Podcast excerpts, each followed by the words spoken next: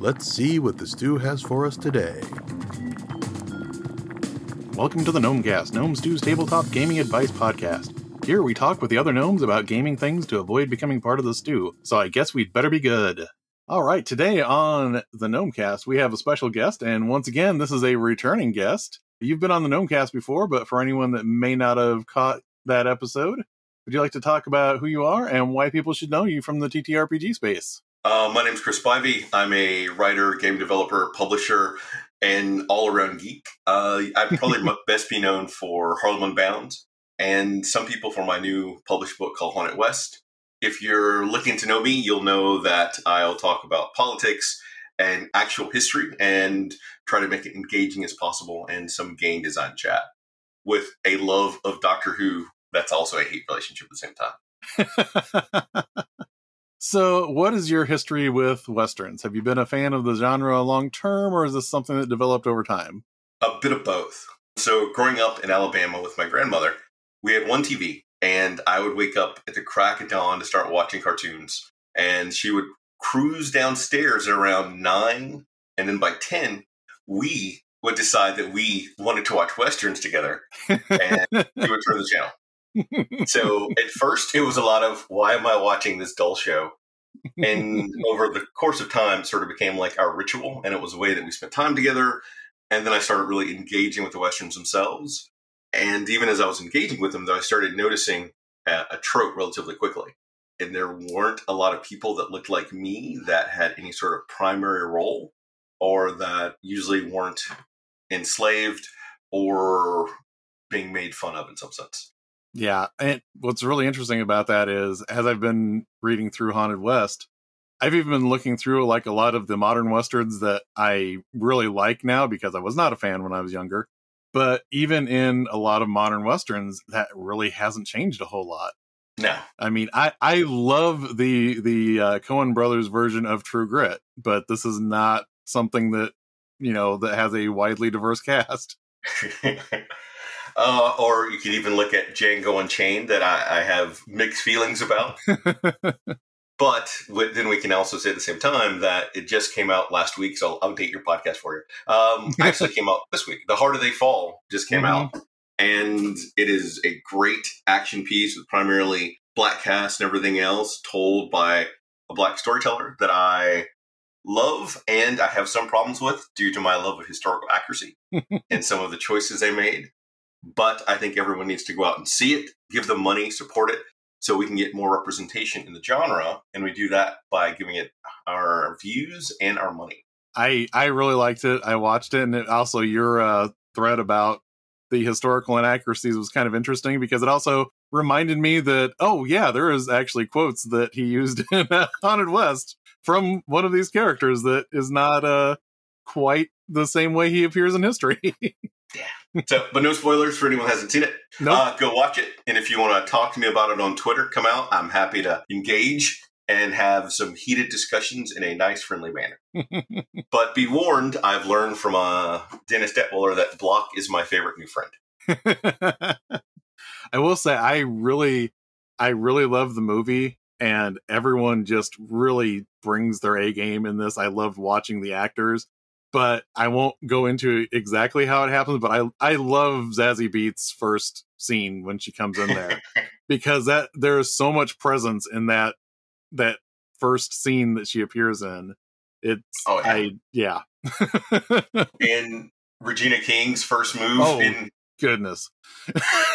and uh, Jonathan Majors in his first fight in the, that they show in it. Oh, beautiful! Like I was thinking, this is the the old school, like the Man with No Name. We've got some Tarantino in there. We've got all sorts of cool Western action directions, and then the story itself that I still won't spoil.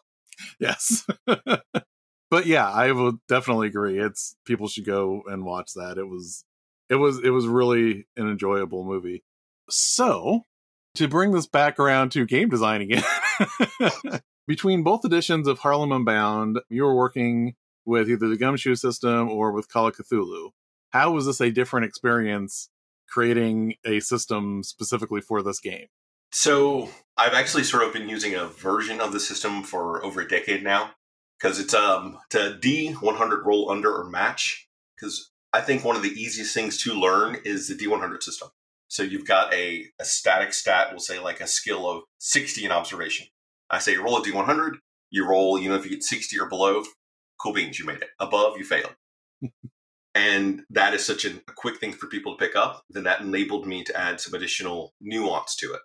Like the better you roll, the more narrative control you might have over scene or situation. And that's something I've been using in my own games. And this gave me a chance to fully develop it and flesh it out because I want Darker Hue Studios to have its own, uh, we'll say, universal system that we can tweak somewhat for multiple genres. And having played a lot of games from Gumshoe, Call of Cthulhu to Slight Industries to I, I actually ran um, Vampire for over a decade and uh, gaming from five. So it taught me a lot about different systems and different aspects of things I liked. And I wanted to pull some of those in and put a different spin on some of them and then create parts that I hadn't seen before. All right. I know um, one of the things that I was going to uh, bring up here too is you have multiple modes of play in Haunted West. What made you decide to go with that strategy? I like crunchy rolls. I like crunchy rolls a lot. I like them so much, but I will still say that I do not like. Um, I will let me rephrase that. Hero Fifth Edition, uh, Champions Fifth Edition is still even a little bit too crunchy for me. so I'm I'm almost right there for the level of crunch, but I know that not everyone wants to do all that. So I wanted something that people would have their own choice of how they wanted to play with and engage the game. So we built a three tier system for it. The first tier is called um, Quick Draw, which is super narrative focus. The only player that ever roll, the only person ever rolls is going to be the player, and it's almost more of like you're betting as you're telling the story, as you would be at a gambling table. Like you keep raising the stakes and raising the stakes until the balladeer, who for us is the game moderator, says, "All right, that that is too high a tail. Make make me a call." because we call the rolls in the game a call. We got to keep a little bit of that in there. And if you succeed, that means your story goes how you said it did, and you can keep building up that that Jenga tower as you go through it. if it doesn't, your story doesn't stop, but the balladeer gets to take some control over it, and you will usually add some interesting, we'll call them hindrances to be nice, to your story that you still have to overcome. But then it keeps going on, and so only the the player will roll. Or we have, the, I'll jump to the third tier. Uh, the third tier is called the Badlands, which is a miniatures combat. This is a little bit of the, the war gamer in me from way back in the day. And I wanted to have something that was a little bit different. So you ha- we have a thing called stamina points. And we have like actions that you can do, and all of them cost different points. And you can get more stamina points for experience and other things. And sometimes you can share them with your teammates, and it lets you do super cool stuff. And it all plays out like that. He's a little bit of a different damage system. And the third one is called Dead Man's Hand, which is our, we'll say, traditional system. It's got in depth rules for chasing, be it on horseback, jetpack, teleporting, because it's a weird. It's a Weird West game, and Weird West covers a lot of stuff. Yeah. and one of the things I'm, two of the things I'm really happy with are the duel mechanics that we created. So we have two different types of duels. There's sort of a gunslinger duel, where it's like you and someone else and you're drawing down, or social duels, which are just as important in the Old West, is able to like defeat people with your words or like sway people to your side. And those are sort of multi-round engagements between paragons, who we, what we call the players, and named NPCs. So it's, it's so specialized, only certain people can engage in them. And the other bit that I really love is we have a grit mechanic, which is sort of a a meta currency that lets you get additional actions, you can get bonuses to your skill rolls. But one of the things I really want to focus on in the game is that the Old West isn't really about one exceptional person, it's about a community. And that community helps build up, and that one exceptional person can do something awesome because they have that foundation to work from. And so in the game, if you spend a grit point on your own skill, you get a plus 10 to your roll. But if you spend a grit point to like help one of your allies, that ally gets a plus 20%. So it's sort of like mechanically reinforcing the concept of community in the game to help you be more awesome as a group. That actually reminds me a little bit. Uh, Seventh Sea Second Edition had a thing where if you spend your hero points on other people, they get more of a benefit than if you spend your hero point to do this yourself because it's you know meant to work in that teamwork element.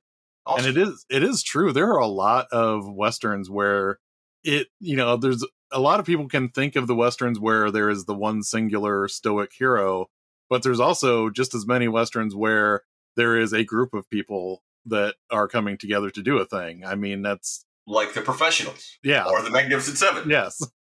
Or um, we could go the Seven Samurai. I'm just saying. Episodes of Clone Wars that were like the Magnificent Seven. And it could even go back to one of the principles where in some of the westerns they would go out and they would recruit the townspeople to do things with them. And that of itself is sort of like them coming back to a community to sort of elevate it to go and do something with them. Oh yeah, definitely. The thing that I liked when I was reading about the uh, quick draw rules is I have times when I have an idea for a scenario, but I do not have the time or the energy to stat out things. And it's not that I don't sometimes like having, you know, the the more, you know, granular rules. It's that at that moment, at that time, the storyteller part's working fine. The math brain is not going to engage. And I really like the idea that you could just shift into that mode to do like a night's gaming. You don't miss the night's gaming. It's just I, as the uh, as the uh, balladeer, would not have to stop and stat up anything. I just need to have a general idea of what's going to happen. Oh, I love it. Um, that that took a while to figure out like the right balance for that. Because I should also mention the one underlying thing throughout all three tiers is that the core mechanic is always a D100. Like that doesn't change regardless of anything else. Uh, so I guess the other thing I should mention is there is in fact hidden in the book a fourth system Yes. because um, I put out Harlem Unbound, and I gave you initially the Gumshoe system, and you had like the Call of Cthulhu Seventh Edition system for people to run with in First Edition. Second Edition is strictly Call of Cthulhu and Pulp Cthulhu because it's Chaosium published it, but I still own it, right. and so go with that. But I noticed that people um, they love the book, they love the material, but then they wanted to like use Powered by the Apocalypse. so I was like, hmm, if you're going to take the book and you're going to use P, uh, Powered by the Apocalypse anyway, maybe I can just give you a hack to start with to help you on your journey. And it let me hire some another cool creative to come onto the project because I know Powered by the Apocalypse because I played it, but I am not the person to write that. Yeah. Yeah. And and honestly, even though I like granular systems, I love Monster of the Week and I have run that a lot. And I felt like even glancing through the uh, PBTA part of the book, like some of those playbooks definitely have a Monster of the Week vibe to them. And I know when I was first kickstarting the project, I re- reached out to uh, Vincent Baker and asked if it would be okay if we used it. I know that it's open, but I also wanted if you'd be okay if we like used his logo for the book because I'm using Mhm. some of the product that they made, so I wanted to make sure that they were properly credited and people can like see this is the person that originated this. So, speaking of overall genres, you brought up a few times things about Weird West. Why do you think? Well, first off, how would you define Weird West, and why do you think that is a very popular subgenre of Western now? Oh, you want to get to my my one of the Kickstarter comment debates that we had after it launched. um, so the Weird West is not just supernatural vampires. The Weird West is like sort of this massive, all-encompassing genre that includes supernatural, fantasy elements, alien, extraterrestrial elements, which is highlighted in the book. Because if you want to go back to some actual historical touch points, I think one of the first um, alien ships that was that were recorded that have a strong history happened around 1866 or 68, which we also mentioned in the book as a historical note. I don't know if you found it yet. no, I hadn't gotten to that part. And so we it has all these great elements. And that's why you get things like the Wild Wild West, where there was almost sort of a, a spy Western show. You get stuff like Brisco County, where you have alien technology infusing people with superpowers, all the way to oh, burrowers all over the place. And so I love the openness that you can make anything in the Weird West and sort of attach it on if you add the right flavor and swagger to it. I need to find Brisco County somewhere. I have. I, Uh, it's on Amazon Prime right now. Is it? Holy crap, I gotta watch that. Okay, sorry. I watched it when it was first on and I saw a few episodes and then it was gone. And I never saw it again. So I need to do that again. Which, sorry, tangent. Uh, Yeah, making no. a slight tangent.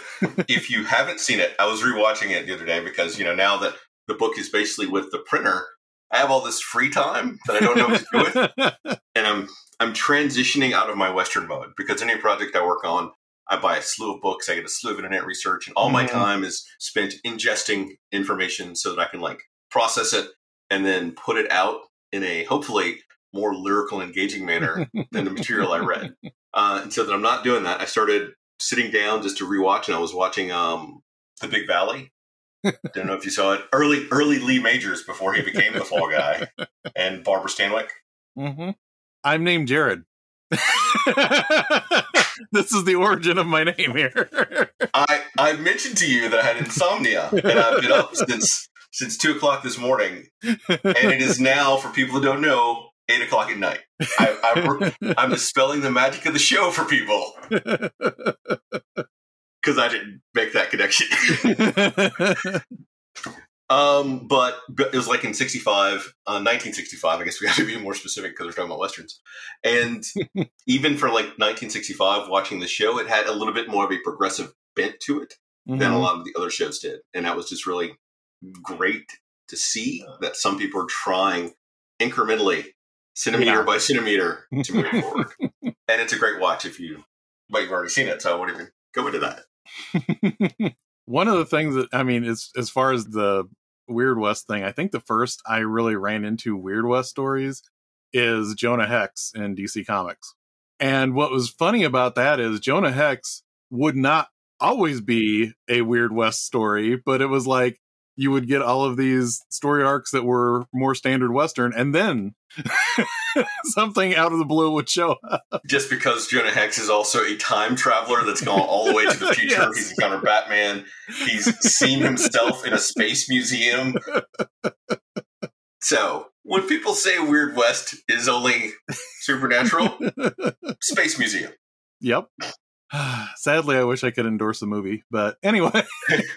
Now, ah, did you see Gallowwalkers? I have not.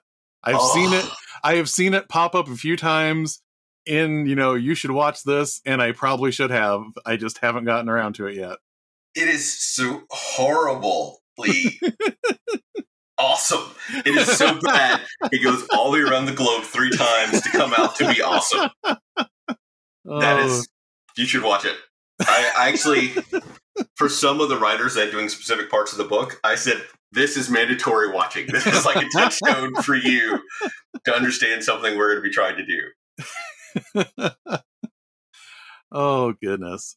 All right. So speaking of touchstones and and the uh the old west, what western figures do you think should probably be as well known as people like Billy the Kid or Jesse James or Annie Oakley? Um, Nat Love. Let's get, let's get to the easy route Yep. right now. Uh, Stagecoach Mary. yeah. Uh, but let's throw some other ones in there too. Uh, Rufus Cannon. Do you know who Rufus Cannon is? Uh I am not I I am not familiar with Rufus Cannon. Uh, I will only say that Bass Reeves was not alone. Okay. Because I do know Bass Reeves.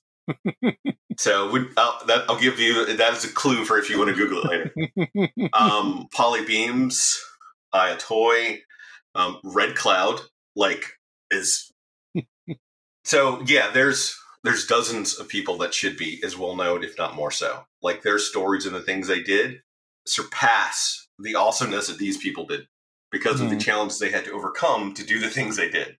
Oh yeah, definitely. And I I don't know, it it is really interesting because trying to remember the point at which I first started hearing about Bass Reeves and then wondering why the hell I'd never heard of him before that point because it was definitely well into my adulthood before I had heard of him and I cannot believe that a figure like that wasn't more prominently referenced.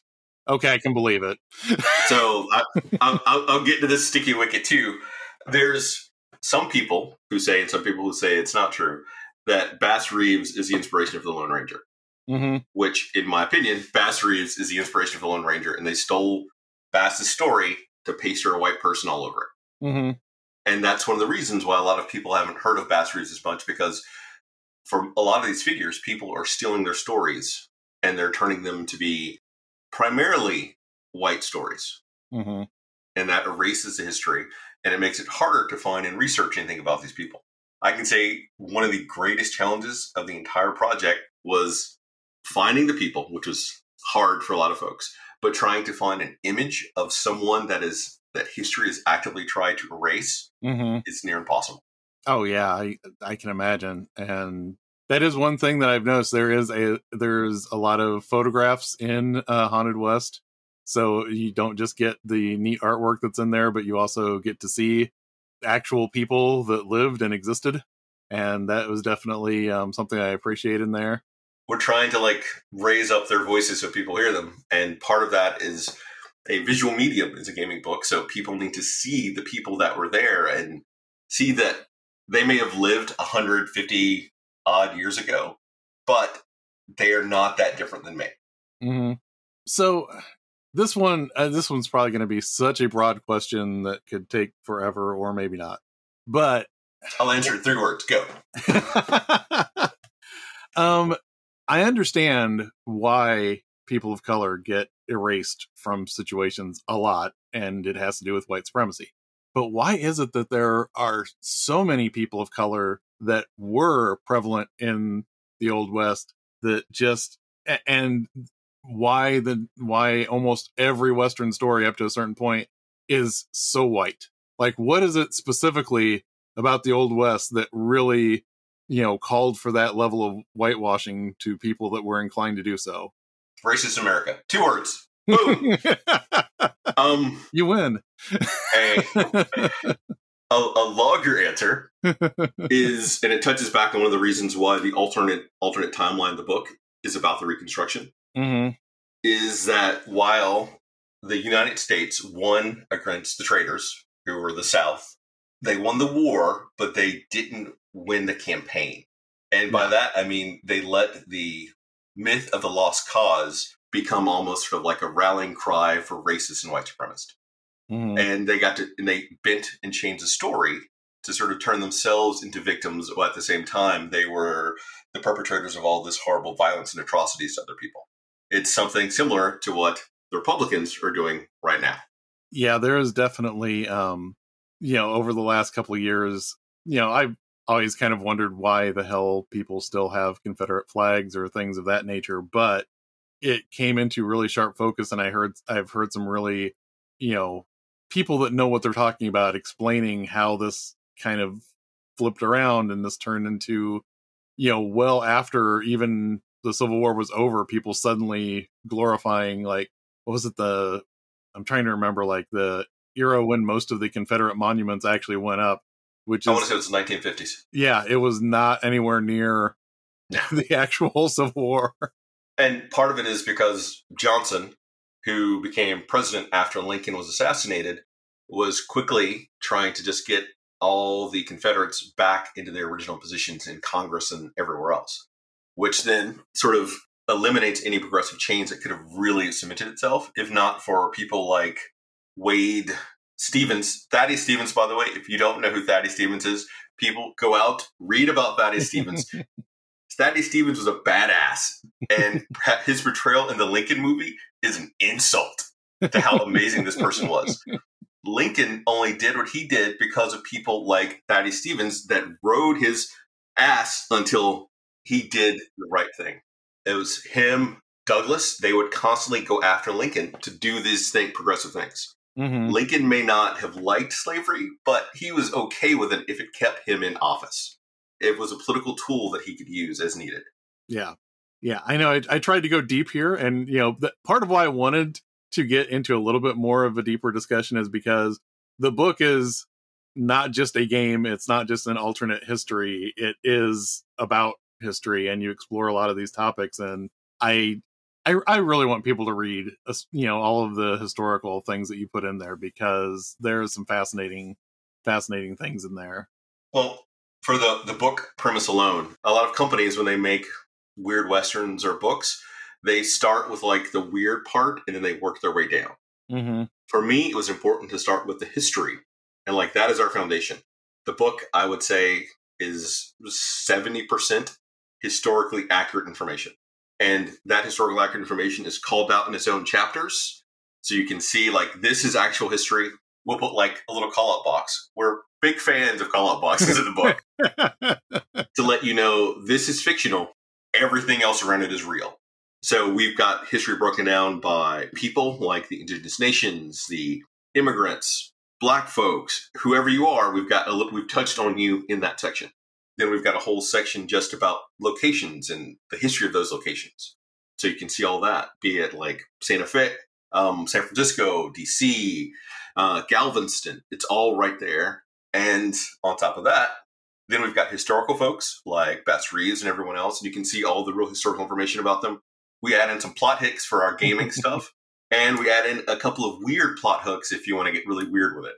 And after all of that, we spend 40,000 plus words talking to you about the actual history of America and the people, starting like in prehistoric times all the way up to the end of the Western era, which for us, I want to, if I remember right, is 1916, which was the last stagecoach robber. and you've got all of this great real information because I wanted you to be able to play. I mentioned the game too that you can either play a straight up, straight historical Western game with no supernatural if you want it to, and your your biggest concern would be is this water drinkable as you're traveling. or you could play Weird West with you can have aliens. We have like a meta plot to it. You could use the alternate timeline. The alternate timeline itself is also built to be historically accurate with no weird. So if you want to play an alternate game that's still no weird, you can do that. Or you can add in the weird elements. It was important to me that it was almost like a, a sandbox of tools for balladeer and paragons.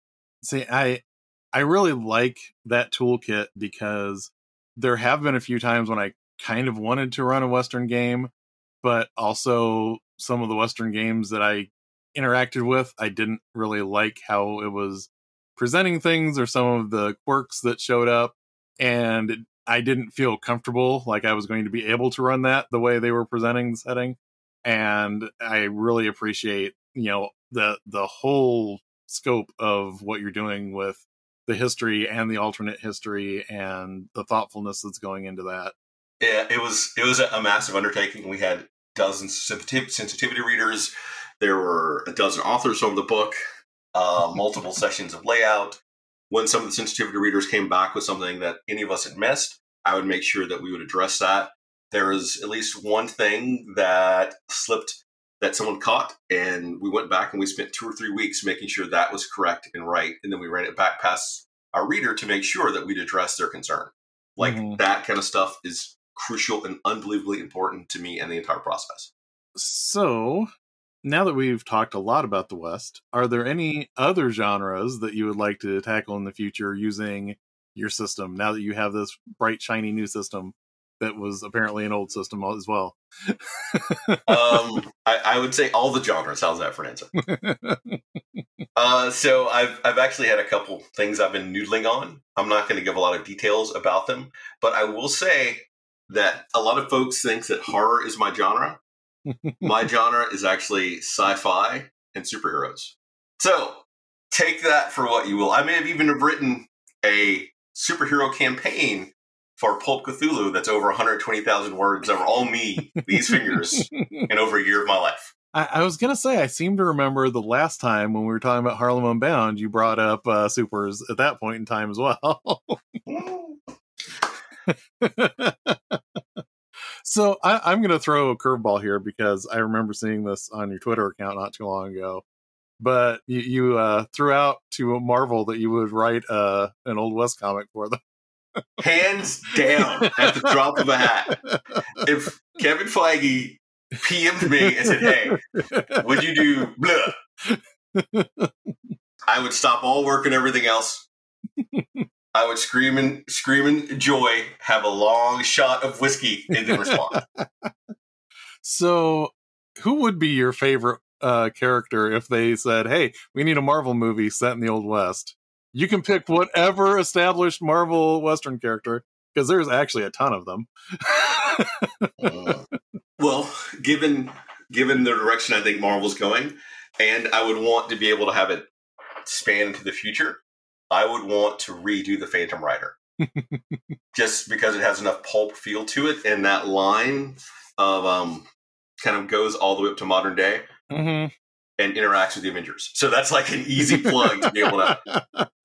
yeah, I was gonna say that is um and that was also another one of those Western comic or Western, you know, media that kind of overlapped with superheroes and the same tropes between both of them. Like we were talking before we started recording about how Lone Ranger did that as well. And I, I would happily, I'd, I'd love to get like an old West Ghost Rider and get more of the supernatural powers into it. Ah, see that's uh, see that that's what you need if you're gonna do if you're gonna do this big pitch the ghost rider thing to them so you have you have the ghost rider prequel that is in you know the old west and then you just keep riding it through there we got your career mapped out now so yeah. that's If, if only they would reach out, I, I'd be right there. um do you have any future projects that you want to hint at other than what the, you already hinted at Uh, so no, what what I learned about Haunted, making Haunted West that I, I talked about it too early, and so now I'm keeping everything close to the vest. I'll tell you some stuff I'm interested in, and maybe I'm doing that. work. maybe I'm not. That'll work. Um, yeah, so I'll, I'll be looking forward to your uh, superhero uh, game here, and uh, and whatever uh, sci-fi you know thing you're clearly working on as well, because that that is your wheelhouse. So. I I may have I may already have a sci-fi thing that I was playing that I wrote while we were in the middle of Haunted West. Maybe. Maybe some of the, the playtesters might have even wrote some stuff for Haunted West since they knew the system. Never know. maybe you know so as long as we're conjecturing about things what what subgenre of science fiction would you be uh, kind of gearing towards I would be more of a hard sci-fi person. Okay But given the the massive amount of research and everything else I've been doing over the past seven, eight years in the industry, I think I'm going to make a space opera where I get to create everything. and then the only the only rules I have to adhere to after that book goes out is what we put in that book. I I actually I had a friend that ran a Star Wars campaign for us and he was literally a rocket scientist and he would stop every so often and say I was going to do a really cool thing based on physics here but I'm running Star Wars and that has no place here. but I will tell you a game that I am not working on. That if they listen to this, if they want me to work on it, I'm right here. I know that Blade Runner will be coming out in the near future. Just saying. I am I am very interested in the number of licensed games that just kind of exploded here in the last few months. I know. I, I need to find out how they're doing it because I have some licenses I'm interested in, but I'm not going to say what they are. I mean, They're all Sesame Street licensed, by the way. I want Sesame Street the role play game. uh, you have Supergirl over there, so I mean, all right then. Uh, so, where can people find you and your work online? They can go to my website, that's darkerhuestudios.com, and they can find me mostly on Twitter at darker underscore hue. I will rant about some politics, mostly about alcohol and history, and some game design. And every so often, I do an Ask Me Anything. That is awesome. I am definitely going to be looking forward to whatever you do next, whether it's anything that you hinted here or not. Sesame Street. Yes, I will be looking forward to your awesome licensed Sesame Street RPG. It's going to be a dark and gritty Sesame Street. It'll be like, what went down on Sesame Street? There we go. Oh, sorry, trademark, so nobody can get it. it's all mine. Stay away, Zack Snyder. Anyway, on that note, thank you for being back on the Gnomecast. I hope to see you again soon. Thanks for having me. Take care, everybody. This show is funded by the Gnome Stew Patreon. You too can become a Patreon backer by following the Patreon link on the Gnome Stew website to the Gnome Stew Patreon. This ad brought to you by Neela Radavny's completely safe cowboy hats. These hats are durable, stylish, and don't have an alien symbiont hiding in them that will slowly subvert the will of anyone wearing them. When you need a hat to ride the range, make sure it's a completely safe cowboy hat. If you're enjoying the Gnomecast, you'll probably like many of the other Misdirected Mark shows. Here's one to check out. They're a Super Geek. They're a Super Geek is an actual play one shot live stream created by three BIMPOC players to highlight the voices of marginalized folks in a TTRPG scene. They feature gender marginalized GMs and a diverse rotating cast of players.